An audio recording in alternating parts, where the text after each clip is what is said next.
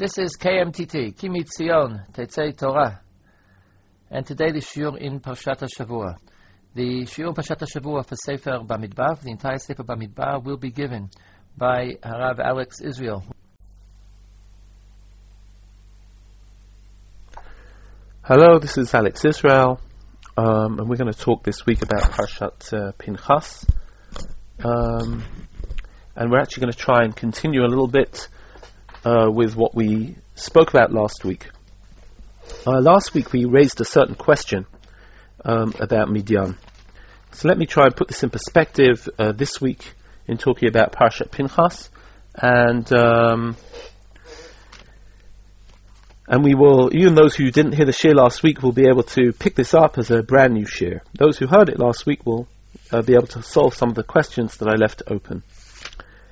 Um, Parashat Pinchas starts off with the bloody and dramatic episode of Pinchas's uh, killing. Well, actually, it took place at the end of last week's parasha, but the, the, the act of zealotry or zealousness of Pinchas, uh, where Pinchas saw uh, two people, a Israelite man and a Midianite woman, uh, enter promiscuously into a, a, tent of some sort, Hakubah, and uh, he this was in the middle of a uh, what one might be able to call, call, a religious orgy, which was going on between the women of Midian and the men of Israel, and a plague ensued, a punishment from God. The way it was stopped was that Pinchas uh, ben Elazar ben Aaron Kohen uh, took a spear and killed the two of them, publicly executing them, and that act of zealousness sent shockwaves throughout the camp and stopped the sinning and uh, saved the people. The perpetrators here are uh, Zimri ben Salun, the Beit Abla Shimoni, as we read in Pasuk Dalet. Zimri from the tribe of Shimon, the, the prince of the tribe himself. And uh, the woman was Cosbi Batsur, a princess of Midian. Now, as a response to this,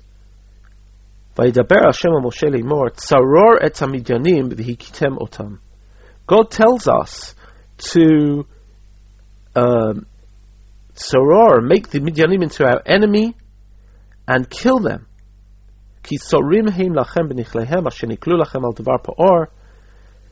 Because they are your enemies over the trickery that they have tricked you with the uh, with the the matter of Pa'or. Al Devar Kozbi Bat Nasi Midyan Amukah B'Yom HaMagefa Al Devar Pa'or.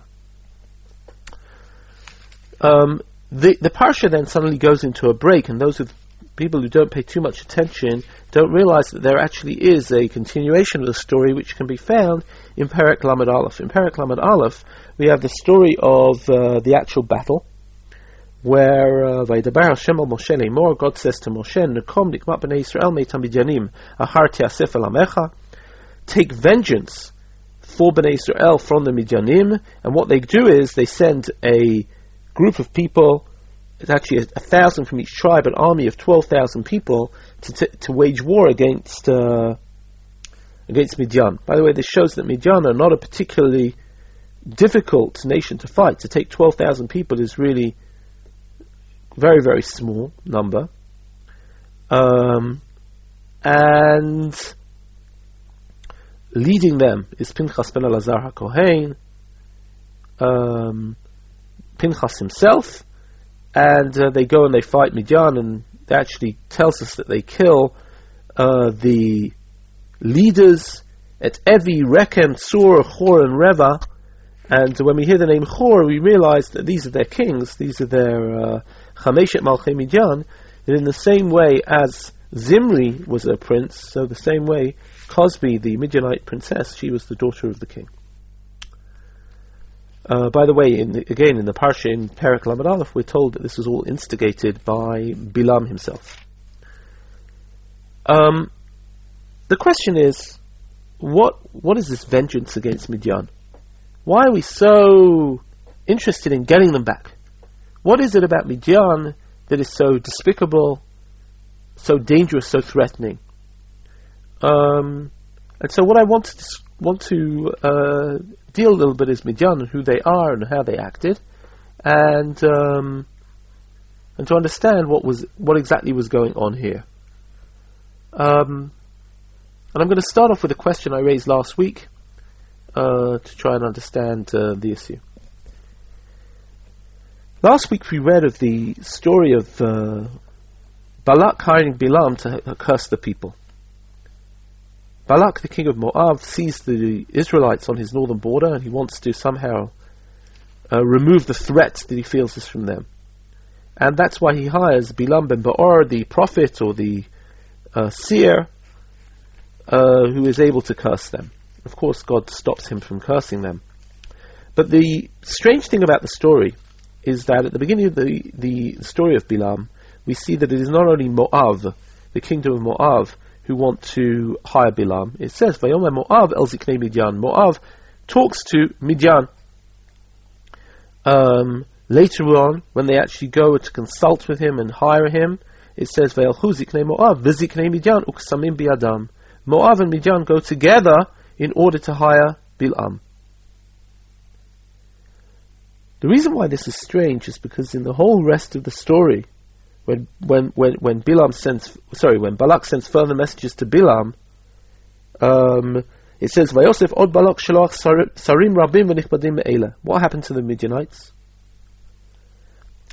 Later, when all the curses turn into blessings, it is only Balak who is there, and the it is a court scene of the kingdom of of of, of Midian. Uh, sorry, the, the kingdom of Moab. Sorry, that was an error. It was a court scene of the kingdom of Moab. It is totally Moab.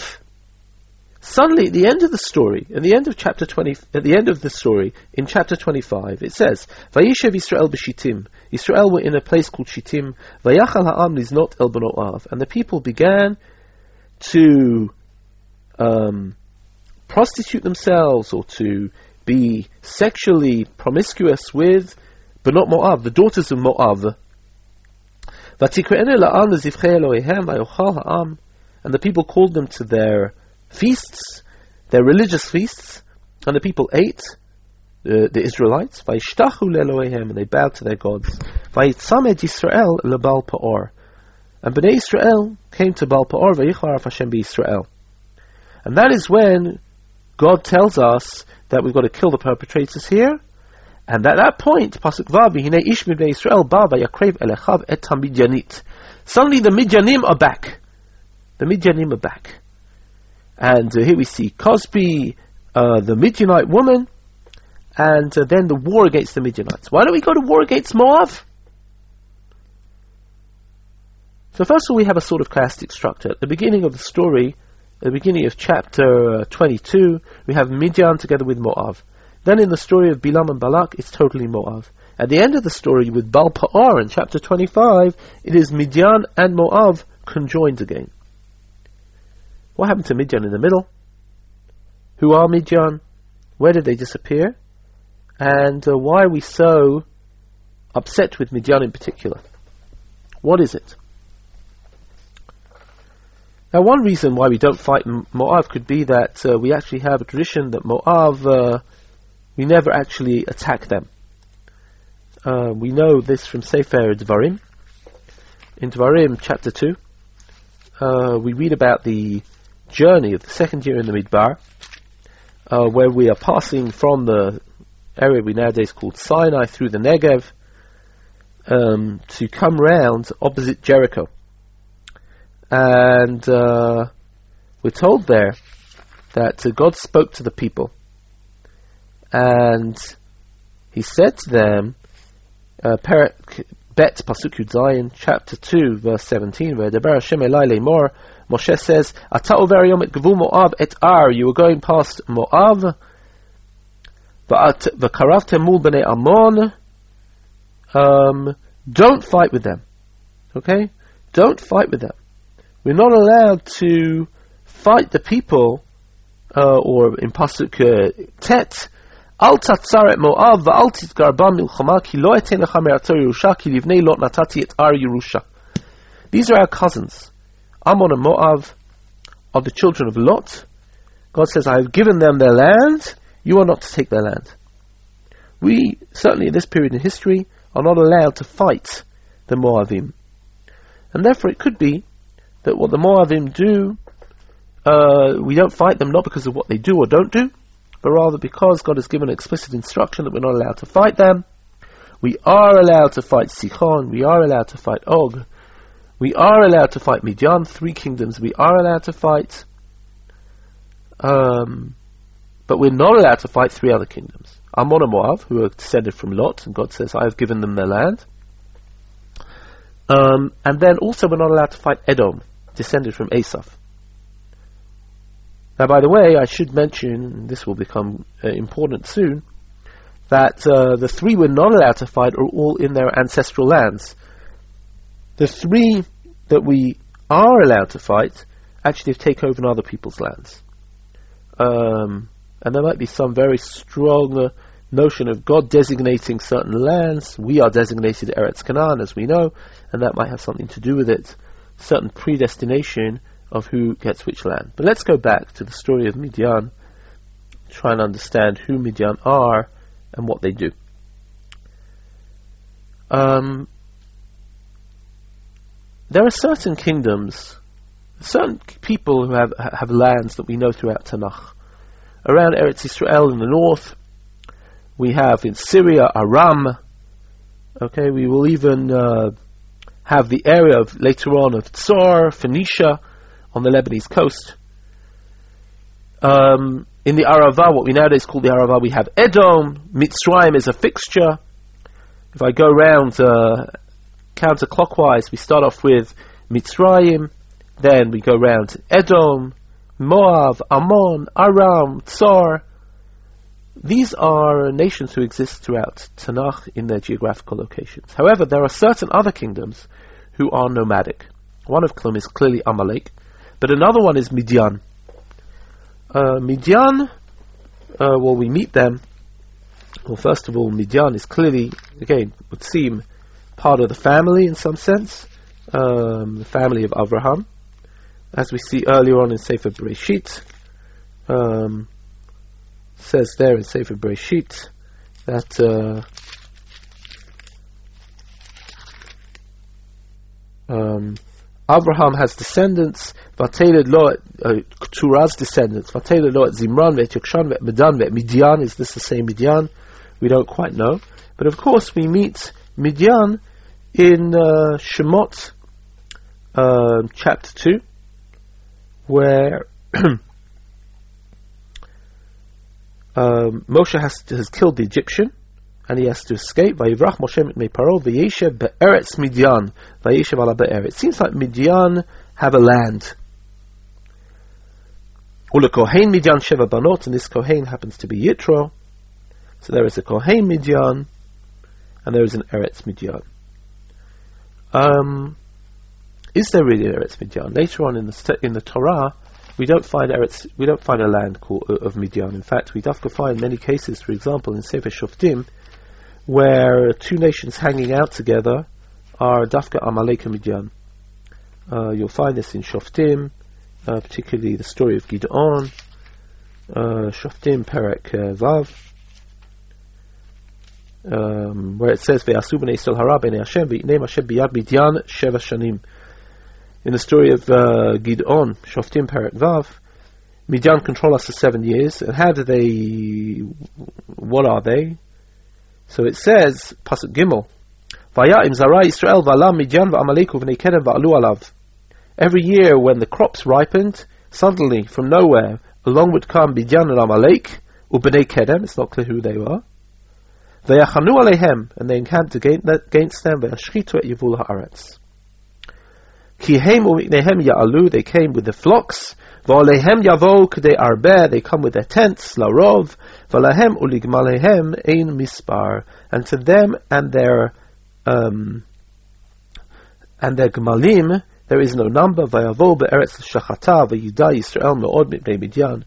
Midian here is described as somewhat cruel, and also they are described as a people who simply emerge out of the desert and are able to take certain uh, sweep through the land. They're mobile. They have tents. they have camels. They're allied with Amalek. And in the same way, by the way, that we know that Amalek, there's no Eretz Amalek. Again, there are times when they settle down, sort of like today, the Bedouin in the Negev. Bedouin are essentially a, a traveling people, a nomadic tribe. But there are times when they settle down. For example, in Sefer Shmuel, um, when Shaul has to kill Amalek, it says they come to a place which is called um, um, Ir Amaleki. Okay, where is this? Um,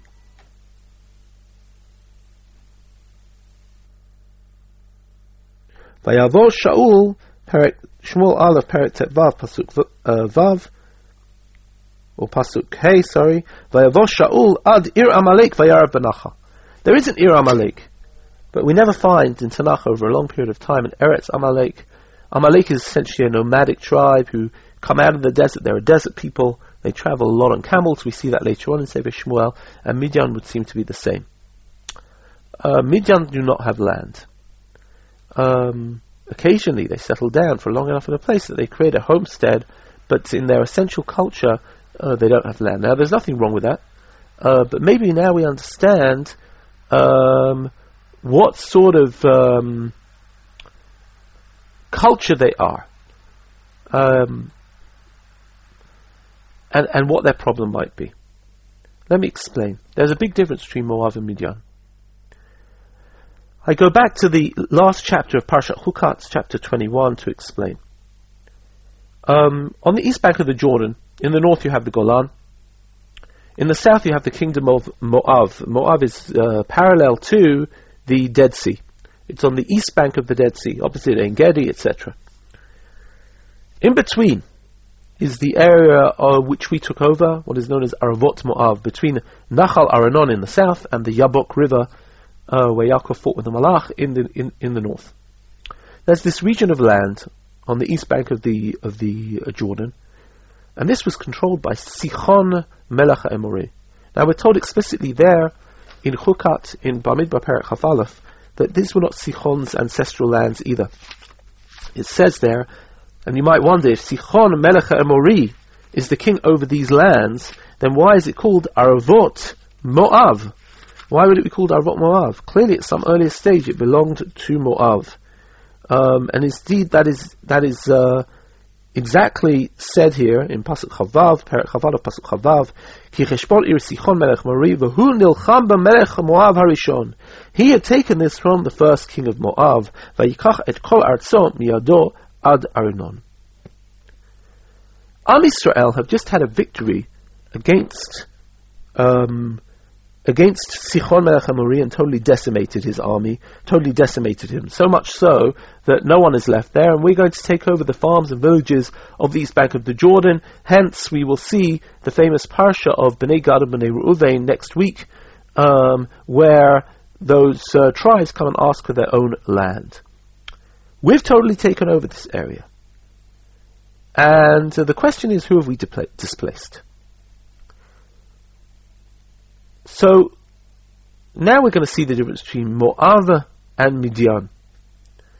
Um, Midian, it would appear, the nomadic tribe, actually lived in the area of the Arvot Moab.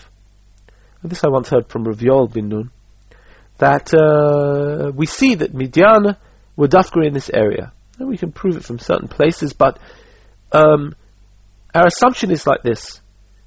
Midian um, had been displaced by Bnei Israel. Bnei Israel wage a war, and we destroy Sichon. And now, uh, Midian, who had had sort of an arrangement with Sichon Melech Mori that they were allowed and given provision to live in their land, are homeless. Moab has a totally different agenda. Moab sees us on their border and they're nervous. They're either nervous we're going to attack. Again, I suggested last week that that's unlikely that we're going to attack because we're not allowed to fight them and they know that we could have attacked them and we didn't. But it's more likely that Moab, as we see in the parasha last week, in the Haftarah last week, that Moab are interested in getting their land back, their original ancestral land of Moab. They want to get their land back. That's why they're interested in getting rid of us.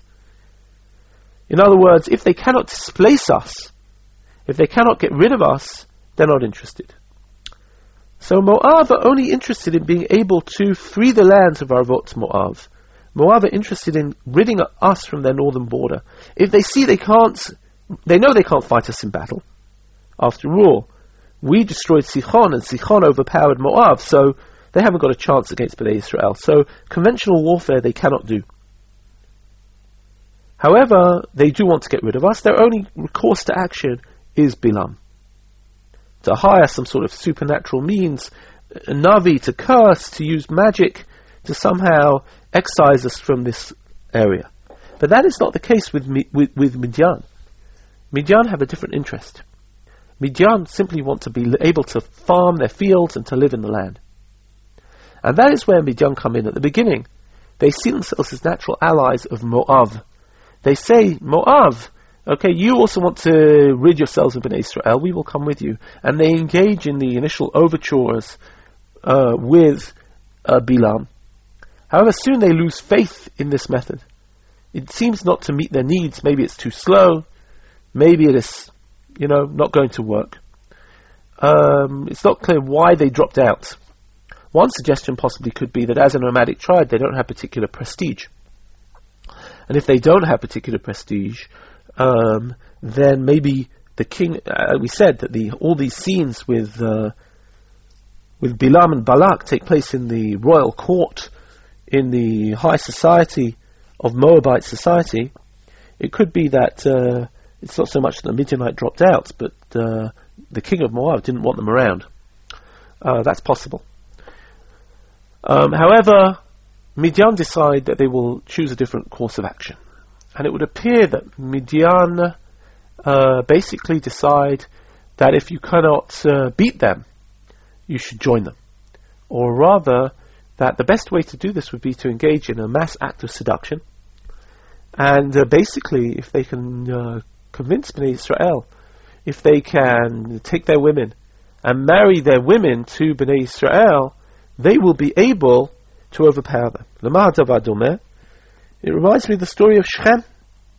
Um, it reminds me of the story of Shechem, where we see that Yaakov moves with his enormous uh, caravan of people next to the city of Shechem, which wasn't such a big city. He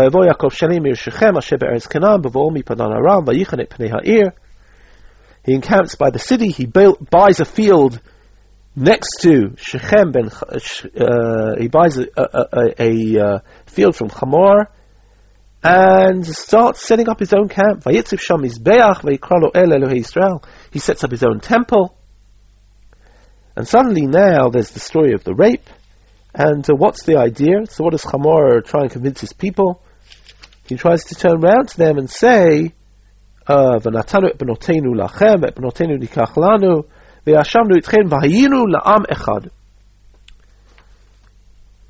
the assumption is that we can turn round, that Shechem and Chamor can turn around to Bnei Israel, and uh, we can join hands and become one nation. Now clearly Shechem, who have been in place for a long time, uh, Yaakov is the newcomer.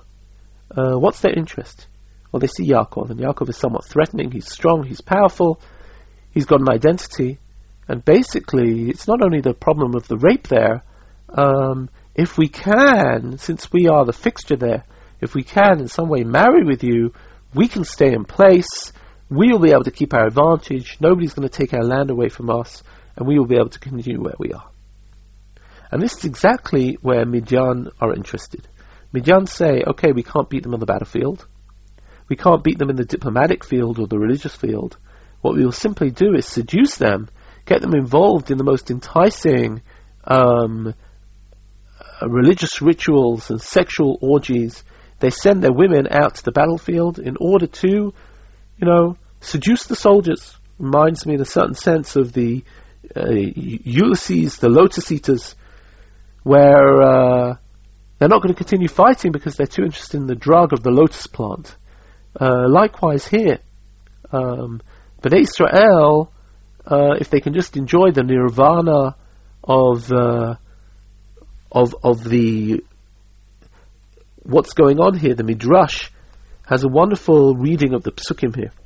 The psukim use a lot of uh, several several verbs in order to describe the seduction in Moab. If you look in the first Psukim of Parak Chavhei, the end of Parshat Balak, Vayeshev Israel b'Shittim, Israel in Shittim, Vayachal Am liznot el benot Moab. So what's Vayachel? They began liznot el benot Moab. What do you mean it began? Why did it say Vayiznu b'nei Israel in benot Moab?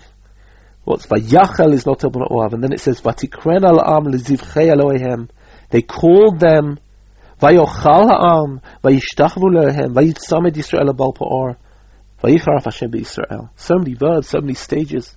The Midrash describes a situation where Bnei Israel have now come into these areas, and I think the way it depicted is so, so telling. It says what happened. Um, it says that what the Midianites did was they made booths, um, and uh, these booths were in the marketplace and they had all sorts of wares which they put outside. They had an older lady in the marketplace selling cloths outside, and then they had a younger woman inside who was herself uh, happy to prostitute her body. And the young woman inside would say, "Hey, come inside. You can get a cheaper deal inside." And they would offer them wine, and they'd say, "Don't you think these are beautiful cloths?" Um, it says in the in the midrash uh, that the girl inside would say, "Hari ataka ben bayit, shave baror latzmacha." You can find this in Bamidbar Rabbah Parsha Chaf. Sit down, make yourself comfortable. And she had wine there, and she was wearing perfume, and she had makeup. And she turned around and says, "Lama anu ohavim etchem v'atem sonim otanu." We are so open to you. Why are you so restrictive, you Jews? You don't want anything to do with anybody else. And uh, eventually she came along and said, you know, come to our, our meals. Uh, talks about the Yetzer Hara, the sexual desire, getting hold of these young men uh, who went out to the market, and they said, uh, "Look, I can't come to your meal. I don't want to." So she'd say, "Look, just eat. Don't bow down to the avodah zara." In other words, following the psukim, it says, "Vayachal am liznot el benot Moab, vatikren am lizivchei They were invited to the feast. The way the Midrash reads it is, they invited him to the feast, but the people refused. They said, we can't come to a pagan festival. So she said, just come and eat. Uh, you can eat uh, kosher vegetables. And so they came to eat, but eventually they found themselves be involved in the religious rites, and even worse, by Samed Yisrael Bal We can almost visualize this. Am Israel who have been cordoned in a in a wasteland of a desert and suddenly come into uh, farms, and we have this nomadic population who uh, set up their their fairs and their uh, marketplaces, um, and actually their real agenda is to stay in place. Their real agenda is, in some way, they are the Midianites. They know exactly the powers of diplomacy. They know exactly how they can uh, find their way into the hearts of uh, each different population and basically um, uh, use any method of persuasion or uh, you know all sorts of underhand methods in order to ensure that their interests are kept. And that's exactly uh, our battle with Midian. Midian, it's one thing if you have an enemy. I can cope with an enemy. But Midian, who have their agenda and they want to be there, but they don't, uh, they're going to use any underhand method, be it seduction, be it Giloi Arayot, be it um, Avodah Zara, these are a real threat for us because uh, they act as if they're our friends, but really they're our enemies. They represent values and a lifestyle which is willing to sell their souls willing to sell their bodies and their souls and everything else. And this is exactly the culture of, of, of the Bedouin, of the wanderer, who uh, lives off the good of other people as long as his interest is kept. This uh, Midianite culture, almost like Amalek, is a very pernicious and dangerous culture to us. The Midianites are exceptionally different from, from Moab. Moab is a nation state. Midianites are totally different. And that's uh, why they act in this very seditious way um, and maybe that's exactly what we find so objectionable, or what I should say, not ourselves, but rather HaKadosh Baruch Hu finds so objectionable about them, uh, and therefore Tzeroret and והכיתם אותם, כי צורים לכם הם בנכליהם, אשר נכלו לכם על דבר פאור. ניחלים, these uh, devious techniques, the deviousness, the underhand methods of Midian um, associated with their avodah zara, with their willingness to send their girls to the battlefield to sell their bodies, um, this is what makes them such a threat, and therefore um, we we end up going to war against them. That's it for this week. Thank you very much.